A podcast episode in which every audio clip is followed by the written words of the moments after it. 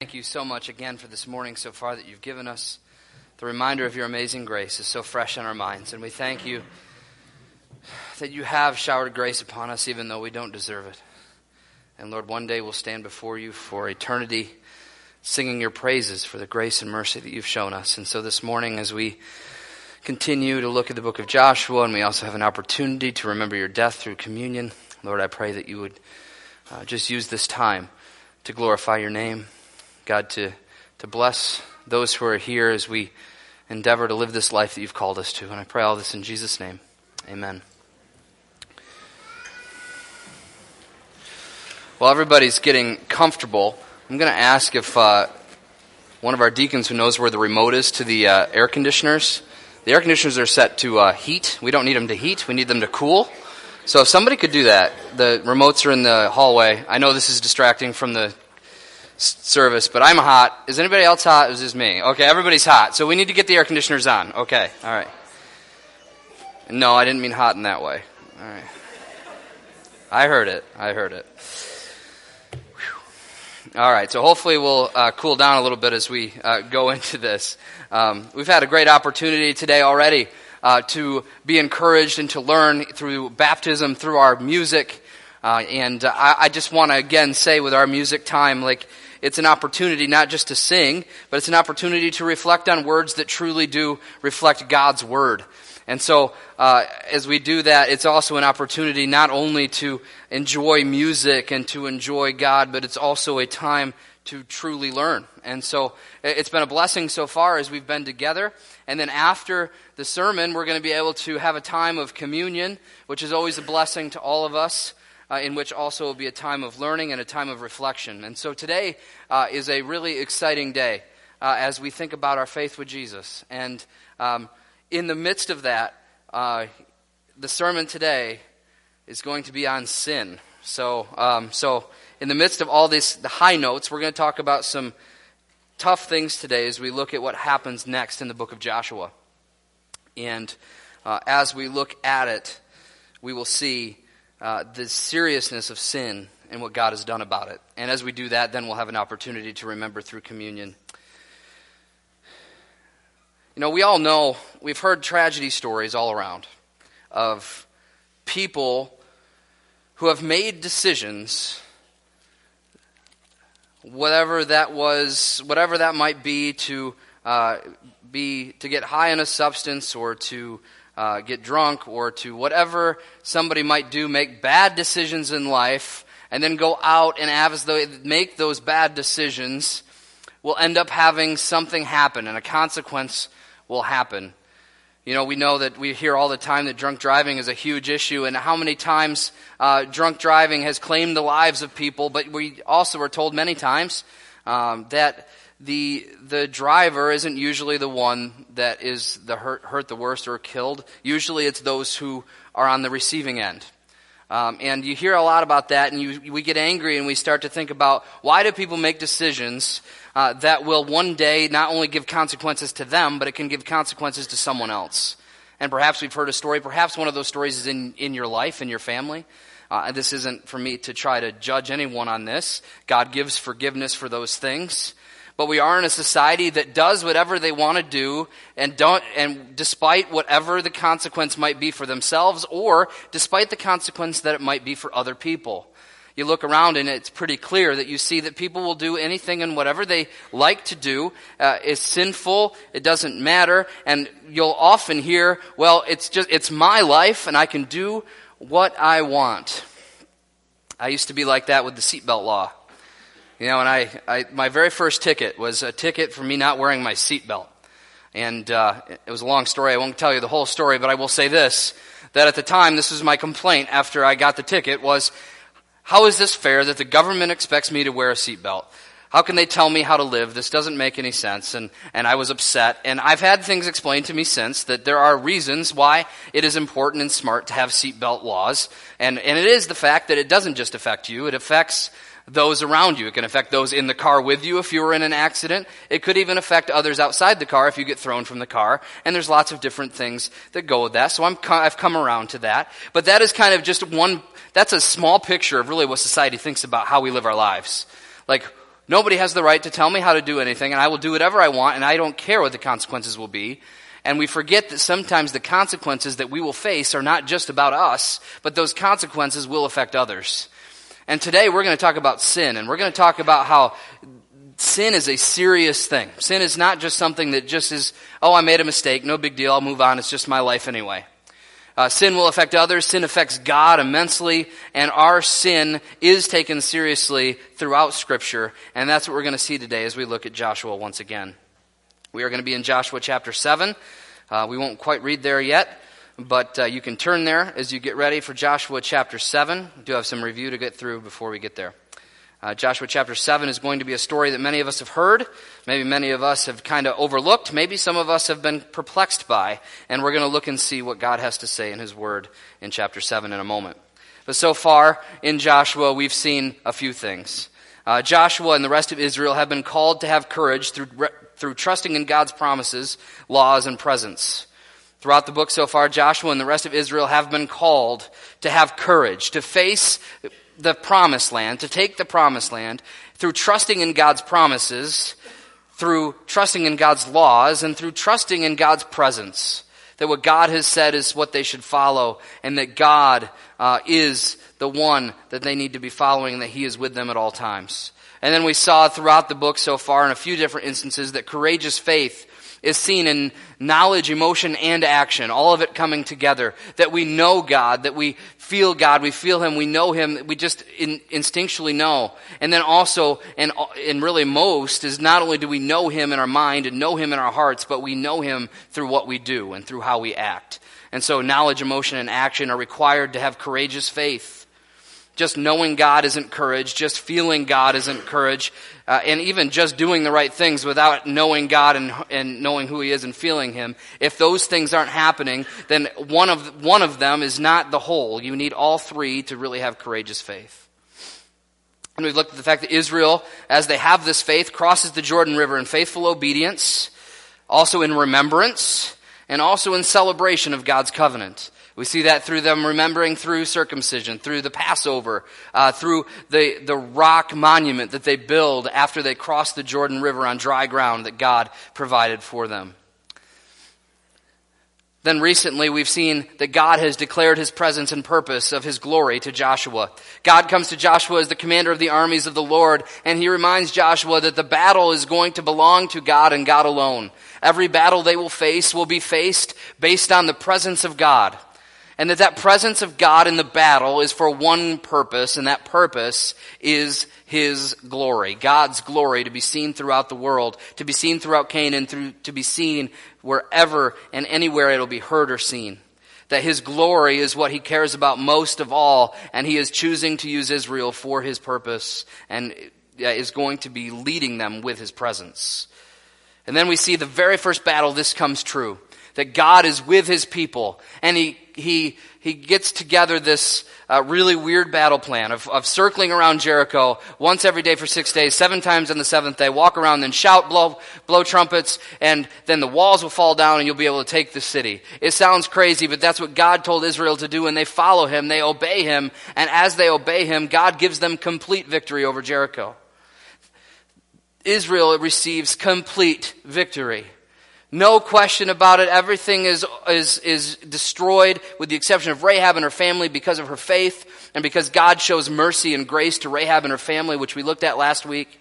But even in the midst of that, the sin of the city was judged as Israel went through and destroyed everyone and everything that did not have faith in the God of Israel. And not only were, were it the people and the livestock, it was also those things, the, the gold, the silver, all the possessions they would find in Jericho, that they were to destroy them, or if not to destroy them, the most precious and valuable they were to put into the, the treasury of God himself, that would one day used, be used for his glory. And that's what Israel was called to do, and that's what it seemed like Israel had done. God had given them complete victory. Then, in Joshua chapter 7, where we find ourselves today, before I read the whole passage, I'm just going to read you the very first word. The first word of Joshua chapter 7. But. Isn't this one of the most powerful words in all of the English language? You can say so many good things and you can talk about something for so long, and everything can change with just one word the word but. And here we see it in Scripture, and we see that God has given complete victory over Jericho, but there's a but. And what is the but? Well, we're going to see that today. As we look at chapter 7, we're going to see even though God was doing great things, God was showing his presence, he gave them great and complete victory, there was something happening that allows everything to change. And we're going to see, it's, I'm getting ahead of myself, we're going to see that this thing that changes, that causes this but to be seen here in this, in this passage, is sin. So let's read chapter 7, and then we are going to just go through, and I'm going to make some observations. This is a whole chapter we're going to look at. It all goes together. And as we look at all of these things, then we will see what God has to say about sin. But the people of Israel broke faith in regard to the devoted things, for Achan the son of Carmi, the son of Zabdi, of Zerah, and of the tribe of Judah, took some of the devoted things, and the anger of the Lord burned against the people of Israel. Joshua sent men from Jericho to Ai, which was near Bethaven, east of Bethel, and said to them, Go up and spy out the land. And the men went up and spied out Ai. And they returned to Joshua and said to him, Do not do not have all the people go up, but let two or three thousand men go up and attack Ai. For do not make the whole people toil up there, for they are few. And about three thousand men went up there from the people, and they fled before the men of Ai. And the men of Ai killed about thirty-six of their men, and chased them before the gate as far as uh, Shebarim, and struck them at the descent. And the hearts of the people melted and became as water. Then Joshua tore his clothes and fell to the earth on his face before the ark of the Lord until the evening, he and the elders of Israel. And they put dust on their heads. And Joshua said, Alas, O Lord God, why have you brought this people over the Jordan at all, to give us into the hands of the Amorites to destroy us? Would that we had been content to dwell beyond the Jordan. O Lord, what can I say when Israel has turned their backs before their enemies? For the Canaanites and all the inhabitants of the land will hear of it, and will surround us, and cut off our name from the earth. And what will you do for your great name? The Lord said to Joshua, Get up. Why have you fallen on your face? Israel has sinned, and they have transgressed my covenant that I have commanded them. And they have taken some of the devoted things, and they have stolen and lied and put them in their own belongings.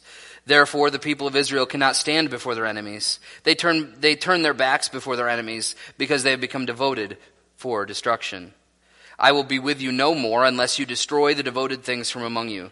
Get up, consecrate, consecrate yourself today, and consecrate yourselves for tomorrow. For thus says the Lord God of Israel, these are the, these are the devoted things in your midst, O Israel. You cannot stand before your enemies until you take away the devoted things from among you. In the morning, therefore, you shall be brought near by your tribes, and the tribe that the Lord takes by lot shall come near the clans, and the clan that the Lord takes shall come near the nearby the households, and the household that the Lord takes shall come near man by man. And he who is taken with the devoted thing shall be burned with fire, he and all that he has, because the, he transgressed the covenant of the Lord, and because he has done an outrageous thing in Israel. So Joshua rose early in the morning and brought Israel near tribe by tribe, and the tribe of Judah was taken. And he brought near the clans of Judah, and the clan of the Zerahites was taken. And he brought near the clan of the Zerahites man by man, and Zabdi was taken. Then he brought near his household man by man, and Achan the son of Carmi, son of Zabdi, son of Zerah, and the tribe of Judah was taken. And jo- then Joshua said to Achan, My son, give glory to the Lord God of Israel, and give praise to him. And tell me now what you have done, and do not hide it from me.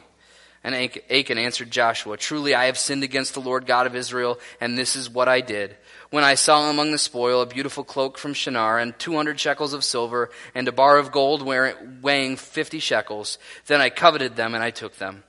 And see, they are hidden in the earth inside my tent with the silver underneath. So Joshua sent messengers, and they ran to the tent, and behold, it was hidden in the tent with the silver underneath. And they took them out of the tent and brought them to Joshua and all the people of Israel, and they laid them down before the Lord. Then Joshua and all Israel with him took Achan the son of Zerah the, and the silver and the cloak and the bar of gold and his sons and daughters and his oxen and his donkeys and his sheep and his tent and all that he had. And they brought them up to the valley of Achor. And Joshua said, Why do you bring trouble on us? The Lord brings trouble on you today. And all Israel stoned him with stones. They burned them with fire and stoned them with stones. And they raised over him a great heap of stones that remains to this day. Then the Lord turned from his burning anger Therefore, this day, has, uh, this day, the name of that place is called the Valley of Achor. All right, so this is an interesting story, and I just want to start by saying if you remember a few weeks ago, we talked about the fact that God is not a God who takes sides, that God cares about his glory above all else. And so you would think, as we just saw in Jericho, the complete destruction of Jericho was, a, was to show us that indeed God was against the Canaanites and for Israel. Now, this we have right on the back of this, right after this. Now we see that a man of Israel, of the people of Israel, the whole people actually, in a moment we'll see that, are not exempt from God's judgment simply because they are Israelites. That God most of all cares about his glory, and sin is an enemy against his glory, and therefore he deals with sin, whether it's with the Canaanites or whether it's with his own people. This is a story we'll see throughout Scripture. His own people end up exiled because of their sin. So God cares most about himself and cares most about his glory so that he can show the earth the mercy and grace that he has showered upon us and that is not seen when sin is in the way. And so we, as we think about that, we look at this chapter and we see how does God deal with sin? How does God look at sin? The main idea of today's sermon as we look at Joshua chapter 7 is this. Israel's biggest threat and enemy is not the Canaanites. Israel's biggest threat and the biggest enemy that they have to face in this new land is not the Canaanite people. Because God had already promised victory over them. But their greatest threat and their greatest enemy was their sin.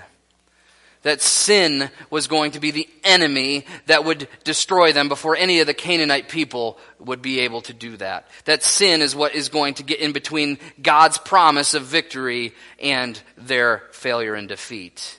And so we see that that comes clear in, in verse 1a, that idea that I said, like, everything's going well, but the people of Israel broke faith in regard to the devoted things. For Achan, the son of Carmi, son of Zabdi, son of Zerah, and of the tribe of Judah, took some of the devoted things. And the anger of the Lord burned against the people of Israel. We see in the midst of God doing so much and proving his presence through uh, such a simple battle plan that didn't seem like it would work, and yet it did. And God showed all of Israel his power and his might and his presence. And even in that, Achan decides to take some of the devoted things. Remember, the most, price, the most precious uh, uh, things that were found in Jericho were to, be, were to be given to the treasury of the Lord. And Achan sees these things, the devoted things that were meant to be devoted to the use of the Lord, to the glory of God. He takes for himself to give himself glory. And so we see right off the bat that sin is attacking Israel. And we'll see all the consequences of that in a moment. But a few things just to mention as we think about sin. What is the sin here? Well, the sin, eh, I, I, would say, just using the Ten Commandments alone, you can see at least four, if not five, of the first Ten Commandments are broken just in this one act. You could go even further, but the first thing obviously we see is theft. He stole something that wasn't his. We see lying. Not only did he steal it, but he hid it. He was deceitful. He didn't want people to find out. He hid his sin. And so there was not only theft, but there was lying. So he's broken two commandments there. Then we see covetousness. He is coveting. Uh, and he actually says that himself later on in the passage when he's asked to confess his sin. He said, I coveted them and I took them. Remember the tenth commandment is don't covet something that belongs to someone else that's not yours. And so right off the bat, we see the ones right on the outside, the surface. Theft, lying, covetousness. We see that happening in his life. But ultimately, what Achan really does, and in Colossians 3.5, you can go there if you wish to read it, but in Colossians 3.5, it says uh, that covetousness is idolatry. Covetousness is idolatry when you put anything in front of God. If you place any desire before God and you place any desire before His instructions, if you do that, then it is nothing short of breaking the very first and second commandment of God. Putting someone or something before God is having another God before Him.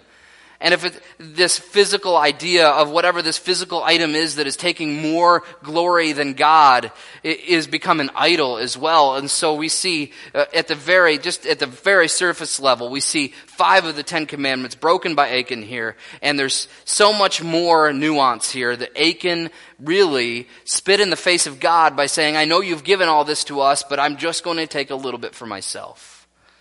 I don't have time to go through the whole story, but we see a very similar story happen in the book of Acts with Ananias and Sapphira, if you know that story. They sell all their land and they come to the, to the apostles and they say, we've sold all our land. Here is all the money that we earned to go towards the church. Turned out that that wasn't all their money and they were holding some back and they lied. And God had to deal with their sin as well by killing both of them because they lied and because they stole and ultimately is because they put something in front of him, idolatry.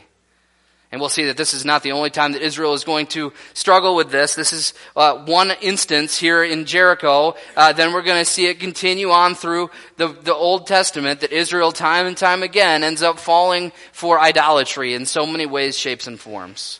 But God needs to punish this. God needs to deal with this sin. So right off the bat, that's what we see this sin has been. So the main idea, Israel's biggest threat and enemy is not the Canaanites, but it is their sin. So we see a few things as we go through this passage. We've already read all of it, so I'm just going to kind of go back to a few of these things. In verse 1, we see, uh, and the point 1 is sin is serious in the eyes of God. God sees sin seriously. It is my concern that many of us live a life in which when we sin, we just justify it or we condone it or we just kind of brush it away and say, well, I'm just human. It's just sin. Everybody does it. It's not a big deal. God says sin is a big deal and we need to know that sin is a big deal to God. And how do we know that sin is so serious in the eyes of God? Well, we see here in verse 1 in the second half of the verse. What does it say? It says, God's wrath burns, burned against Israel the anger of the Lord burned against the people of Israel. How interesting is this? He just gave them victory over Jericho and gave them everything they needed. His presence was with them.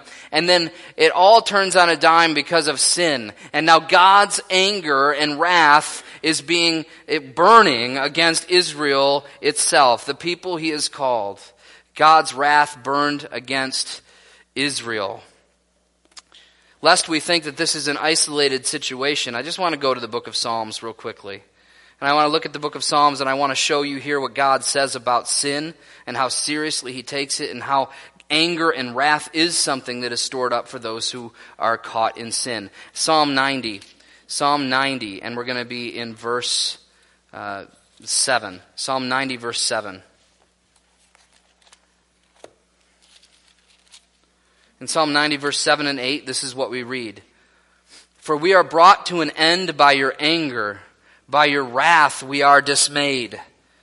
But we can't forget chapter or verse 8, which we'll look at in just a moment either. But you have set our iniquities before you. Our secret sins are in the light of your presence. God knows our sin, and therefore we are brought to an end by your anger. By your wrath we are dismayed. Sin brings God's wrath and anger. There is no question about it. Throughout Scripture, you will see this to be true. There are so many other places we could look in the Old Testament as he deals with Israel, and even in the New Testament as he deals with people and when he deals with the church, such as Ananias and Sapphira and others. God judges sin and his wrath and anger burn against Israel, but it burns against all of sin. So we see that God's wrath burned against Israel, but we also see sin is serious in the fact that God exposed Achan's secret sin. How many of us have a secret sin that we might be battling and we've never told anybody about? We try to keep it so that nobody sees it because we know that we're walking away from God and we're living our own life and whatever that secret sin is and we think we can hide it from all of those around us and we think that because nobody knows it's not a big deal. But God says here that Achan's secret sin was exposed. They go through this whole process of calling out each uh, each fam- each clan, and they fo- they call out each tribe and each clan and each family, and they eventually get down to Achan, and God exposes God exposes the sin of Achan. He can no longer hide it. What he buried under his tent would not stay buried because God would expose it, because God cares about it so much that he will not let it stay in secret. We know scripture is clear that our sin will find us out, that when we sin, even if we think it's a secret, it is not a secret and it will come to destroy us. That's what sin does. Back in Psalm 90 verse 8, where we just word, Psalm 90 verse 7 says, We are brought to an end by your anger, and by your wrath we are dismayed. But in verse 8 it says, You have set our iniquities before you. God sees our sin and our secret sins in the light of your presence. You cannot hide sin from God. You might be able to, to sin and you might be able to hide it from your spouse. You might be able to hide it from your kids. You might be able to hide it from your parents. You might be able to hide it from anyone else and everyone else in all of the world. But you cannot hide your sin in the presence of God.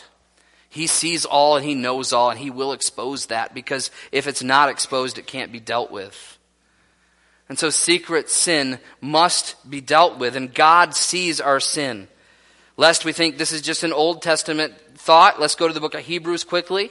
The book of Hebrews, chapter 4, verse 13. Hebrews 4, verse 13, talks about the seriousness of sin and that God sees sin and what that means for us. I should go back to verse 12 and 13 in chapter 4 of Hebrews. So Hebrews 4, 12 and 13.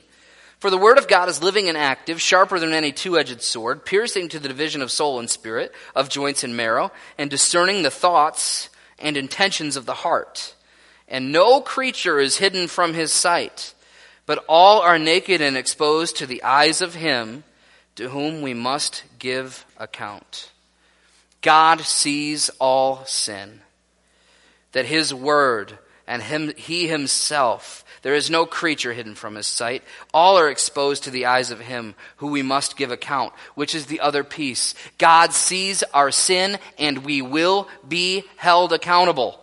Hebrews 4:13 says it. If you are sinning today, if there is a sin that is besetting you, that you are struggling with, that you can't find victory over, and, and you somehow think uh, that it's not a big deal and it's not going to hurt you in the long run and it's just a little thing and it's not going to matter, you will be held accountable by God Himself. If not in this life, in the next. You will be held accountable. That's what we're told in the book of Hebrews. Because God sees sin as a serious thing. We can't just take it for granted that it's no big deal because it is to God. And it's such a big deal that this whole chapter shows us the last part of this idea that God judged Achan's sin. This whole chapter of, of verse of chapter 7. We see all the different steps that it took, but in the end, Achan's sin was judged. God didn't let it go. God didn't say, oh, no big deal. Uh, uh, it was just a few pieces of gold, a few pieces of silver, and uh, a cloak. It's not a big deal, so we'll just let it go on and let it and just move on. That was not God's uh, in, intention here. He judged the sin, and he he judged it in a lot of different ways, which we're about to look at in just a moment. Because the second point we look at this morning is that sin brings serious consequences. Since sin is so serious in the eyes of God, sin brings serious consequences. And we see that here in chapter 7 of Joshua. The very first thing we see is that there is a battle against Ai, a small, a small, a small nation. After they defeated Jericho, the impenetrable fortress, now they go on to fight this little tiny city that they only should need 3,000 people to go in and take out. And that's part of the reason why we're told this. This is, if God just gave them victory over some place they should have never had any business having victory over it, now they're going to a place where everyone would assume that they're going to have victory. And we see that they lose the battle. It should have been an easy victory, but it didn't go their way. God's presence was with them when they defeated Jericho, but what we're going to see in a moment is that God's presence, although He was there, He removed his hand from Israel as they went into Ai, and they lost the battle. This was a consequence of Achan's sin. Now notice, we're going to talk about this in a moment, but notice that this consequence is not just Achan's consequence. This is a consequence for the whole of Israel. And we'll look at that in more detail in just a moment. So that's the first consequence we see. The second consequence we see, which I already kind of alluded to, is that God removes his presence. God removes his presence. This is a consequence. When sin is there, God can't be, and therefore he removed his presence from Israel. And you say, wait a minute, God is omnipresent. He's always everywhere. Yes, in a very real way he is there, but his presence can be manifested and seen and used. And really when we use the word presence here, it's talking about his hand of protection, his hand of guidance, his hand of battle is all been removed from Israel. We see that specifically in a few places here. Verses 6 through 9, Joshua is besides him, beside himself, and he's come to God and with the elders, and he's praying to God and said, Why have you done this? Why have you allowed us to lose? Why have you allowed this to happen? We're going to be, we're going to, our name is going to be taken from the earth, and not only that, your name will be blasphemed. No doubt Joshua remembers the times that Moses prayed very similar prayers when there was defeats or when there was, when Israel went away, they shouldn't have gone. And Moses would say, remember your name, God. Remember your glory. Don't wipe out your people because you would look bad. And Joshua says the same thing in his prayer, but I want to get to the core of what Joshua understands as he's praying. He understands that the reason they lost the battle was not because they had a bad battle plan. It wasn't because they didn't have enough people. It wasn't because uh, Ai was so much stronger than them. Joshua knew that there was one reason they lost the battle, and that's because God didn't give them victory that God did not give them the battle that he thought that they would, he would have. That God is the one that he comes to. He doesn't come back and say, oh, okay, let's regroup and let's attack again. No, he goes right to praying to God and saying, why have you done this? He understands that God has removed his presence, his hand of protection and victory over Israel. At this point, he doesn't know why, but he does understand that God is the one that has given victory to Ai. And so he comes and he asks God. Later on in verses 12 and 13, as God speaks to Joshua, he says, Therefore the people of Israel cannot stand before their enemies. They turn their backs before their enemies because they have been, because they have been devoted for destruction. And then he says this, I will be with you no more unless you destroy the devoted things from among you. Black and white. God says, look, you're never going to win another battle because I'm not going to be with you. Because remember, the battle is the Lord's, and I am the one winning the battles. I am the one that won the battle of Jericho. You will not be winning any more battles if I am not on your side. And right now, you don't have my presence on your side. You don't have my hand working in your favor because sin has come into the camp, and that needs to be purged before you can go forward and have victory. And so the understanding is, is that sin does bring serious consequences physical consequences, a battle is lost, but also spiritual consequences that God actually, in a sense, removes his presence, removes his hand upon us and on his people because sin is in the way. And ultimately, this consequent, the final consequence that we see in verses 23 through 26 is that Achan is executed for his sin. The death penalty. Now we'd say, wait a minute, he just stole some silver. He just stole some gold. He wanted to wear a nice cloak. Why is that such a big deal? Why would there be the death penalty for this? Because he turned away from God. And he said, I am going to put things and others eh, in front of God himself. I am going to not have the faith in the presence. I'm not going to have courage. I'm not going to have the courage of, uh, of trusting in God's promises, laws, and presence. I'm not going to do that because I'd rather have gold and silver and a cloak. And he gave up what was so much better, God himself, for what is so cheap just gold and silver that won't last. And because his, of his idolatry, because he turned his back on God, that is why he faces execution. God says, I won't tolerate this any longer. I, my glory cannot be seen when sin is in the camp and when you turn your back on me. And so Achan is executed. And this is also used as an example to those watching. It seems extreme to us, but sin always deserves death. Romans 6:23 for the wages of sin is death. The very first sin in Genesis chapter 3, God said, "Now you're going to die." Sin results in death, sometimes sooner, sometimes later. But sin always ends in death because it destroys. That's what sin does. And so this execution shouldn't surprise us because that's what sin does. It brings death. And this is an example to say this is what will happen if we turn our backs on God and walk our own way.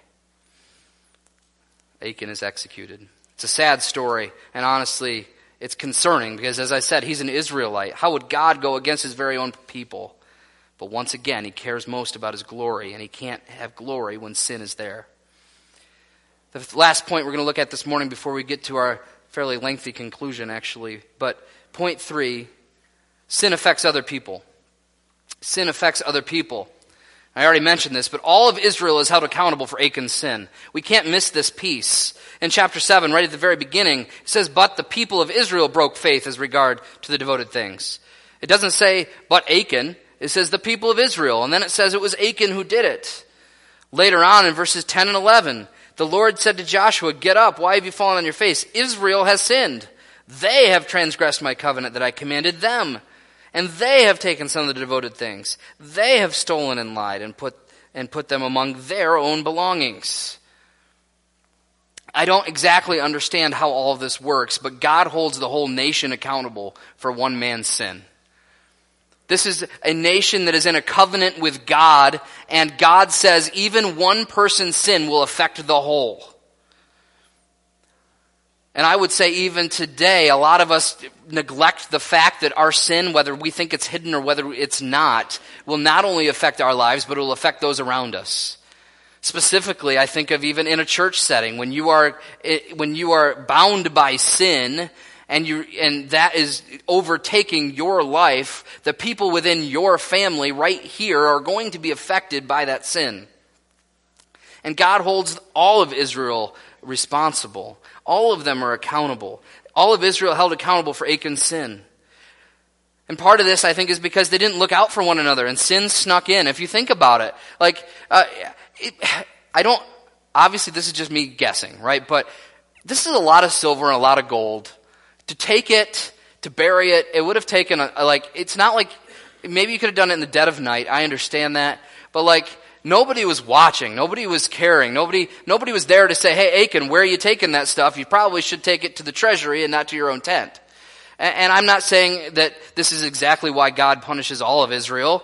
Uh, but I would say uh, Hebrews 3 tells us as Christians that it's important that we watch out for one another so that we won't be destroyed by the deceitfulness of sin. That is a truth that we can find in Scripture, and that's why when sin does happen in our body, that we have to deal with it, and, and, that God says it's important to look out for one another because your life is not your own.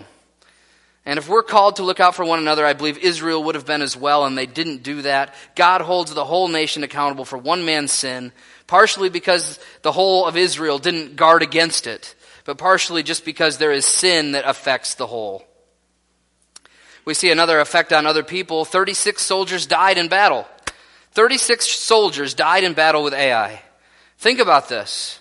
36 innocent soldiers in the sense that they were not the one who sinned, Achan was. 36 soldiers left their families behind without a father, without a son, without a brother. 36 soldiers died in this battle because one man sinned against God. What you do today, your sin, keep in mind it will and can affect others in ways that you may never even know. And so it's important that we stay away from sin. It's important that we understand that it'll affect other people, and that's why God sees it as so serious. It is not just about, oh, it's my life, I can do whatever I want. What you do affects others. There is, it's clear in Joshua, and it's clear throughout the rest of Scripture. Read the New Testament, how many times that happens. And finally, and this is the hardest thing to talk about, Achan's whole family was punished. Verses 24 and 25.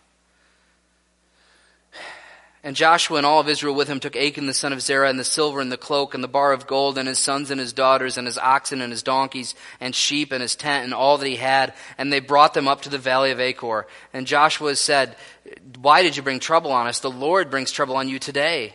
And all Israel stoned him with stones. They burned them with fire and stoned them with stones. Now, I'm just going to say out right off the bat, there are differences of opinion with commentators on this passage. Some believe that uh, his sons and daughters, although they were there to watch their father uh, be executed, that they weren't actually executed themselves. Others will take it very literally and say that the sons and daughters were with him and they all paid the penalty. They all were executed. The whole family was punished. So I believe they probably were killed based on the literal interpretation as we look at it here. Uh, but even if not, the point is they are being punished by even having to watch this happen. But I do believe that they were punished alongside of their father. Notice, uh, and just keep in mind, a lot of people say, how is this, how can this be right? Why would little kids be stoned by Israel?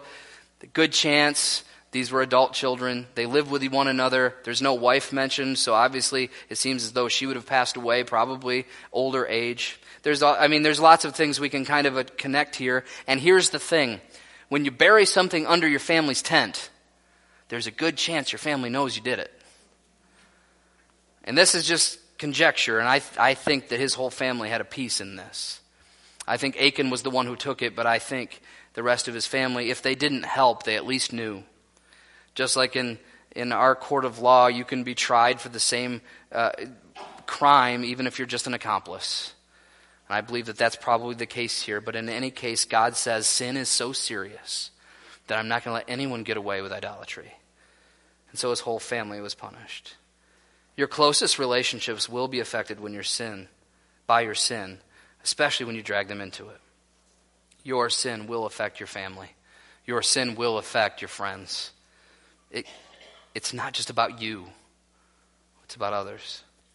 So, uh, in conclusion, this morning, as we get ready to take communion and think about some of these things we looked at in Joshua, first thing is do we really view sin as seriously as God does? And uh, I know your questions on your outline, they're a little out of order, but we're starting with do you really view sin as seriously as God does?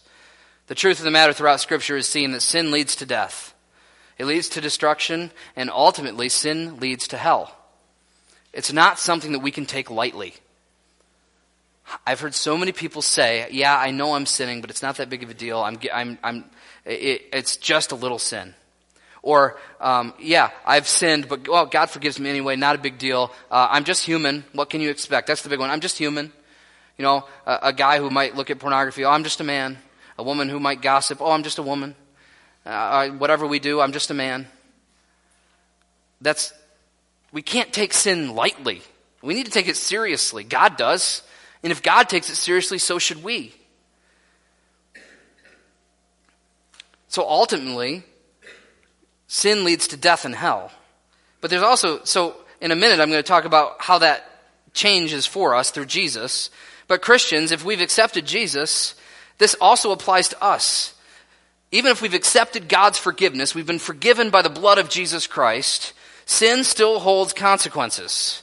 Forgiveness doesn't equal freedom from suffering, correction, and discipline.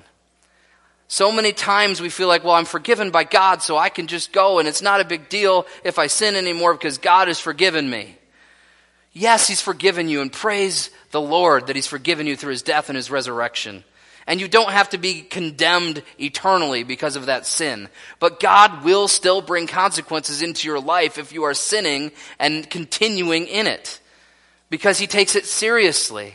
And He will not stand for sin because He wants to be glorified in your life. And He can't be glorified in your life if you are encaptured by sin. And so keep in mind that just because we're forgiven by Jesus through his cross doesn't mean that sin doesn't hold consequences for us. There are still earthly consequences. If you murder somebody, you might be forgiven, but you still have to go to prison. There are consequences to sin. So really, the truth of the matter is, is God cares when you sin. Christian, God cares when you sin. In fact, Ephesians 4:30 says that the Holy Spirit is grieved when we walk in sin, when we walk away from what God has told us to do, that the Holy Spirit is grieved. Sadness. You even remember when God sent the flood on Noah's day, that the reason we're told that he looked at all the earth, he saw the sin and destruction, and it grieved him. It makes God sad. It brings true grieving to him. And so when we sin, it is uh, not only going to affect others, as I've been talking about through this whole time, but mostly it's going to affect God Himself. It's going to make Him grieve over your sin. So, if God says sin is that serious, it's going to result in hell, and God's going to judge sin. We know that to be true. So, how will your sin be judged? How will your sin be judged? There's two options on how your sin can be judged, and we talked about this last week. We'll talk about it again. I think it's vitally important.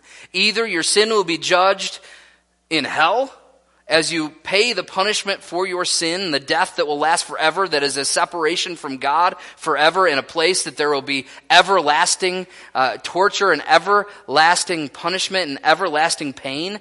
There's that way. Or Sin, your sin can be judged through the cross of Christ. Through the cross of Christ. You see, Jesus, when he died for our sin, took God's judgment for sin on himself. So we don't have to face the judgment that he is giving to those who are going to hell. There is that judgment that will happen to those who don't put their faith in Jesus Christ, but Jesus on the cross took the punishment, the consequences for our sin on himself. If you remember when we talked about consequences, we said one of the consequences was that God removes his presence and that God can remove his hand upon our lives. And then things will just go crazy because we're on our own. That's the worst place to be. Keep in mind, if you remember when Jesus was on the cross, what did he say? He said, My God, my God, why have you forsaken me? God himself had to turn his back on his own son because the sin that was being poured upon his body was so terrible and it grieved God so much and his wrath was being poured on his own son so much that Jesus says, why have you forsaken me? The presence of God, the hand of God was temporarily removed in that moment. Just as though, so God, Jesus even took that punishment on himself. And then he paid the death penalty for our sin that we talked about, the execution that comes as a result of sin. Death always comes from sin. Jesus took that death on his own self for us. And so our sin was paid for. He took the punishment. He took the consequences so that if we place our faith in Jesus, He will take the ultimate consequence for sin.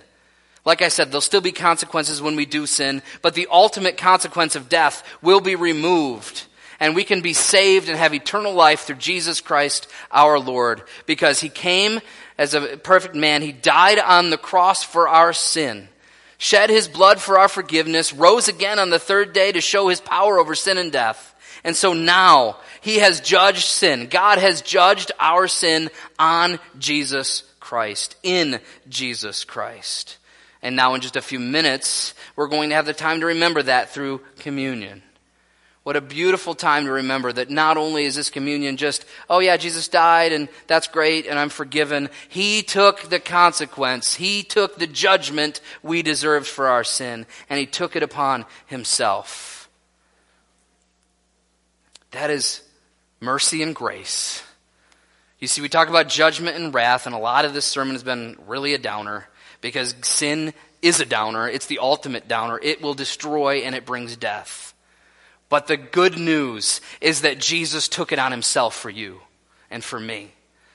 So don't leave today being depressed because you have sin in your life. Leave today thanking Jesus that he took your sin on his body. And that means that we are not slaves to sin anymore. And we don't need to live a life of sin, but we can live a life in his grace and in his forgiveness and walk closer and closer to him. That is the truth. That is the goodness. So what happens when we are overtaken by sin? Our last question in our conclusion. What happens when we are, so we are saved, we've come to Jesus, and He's given us new life. As we saw in the baptism, new life has been given, and Jesus took the consequence and the punishment and the wrath for us. And we've accepted all that, but yet we still have flesh. We still are human, and we still uh, go against God, and we end up sinning in so many different ways each and every day. What do we do about it? Well, the first thing is to confess. 1 John 1 9, confess your sins, and he is faithful and just to forgive us our sins. It talks about confessing to God. James 5:16 says confess your sins to one another. It's important not only to confess to God, but to confess to others. To say I am struggling, I need your help. We are the body of Christ. We can come together as I already talked about in Hebrews and watch out for one another so sin does not overtake us. So we need to confess to God, and confess means to agree. God, I am sinning, and I know this is a sin. I'm done justifying it. I am so sorry. I am done with it. I confess it. I am sorry, and I agree that it's a sin. And you say that to God, you say that to others, and then also you repent.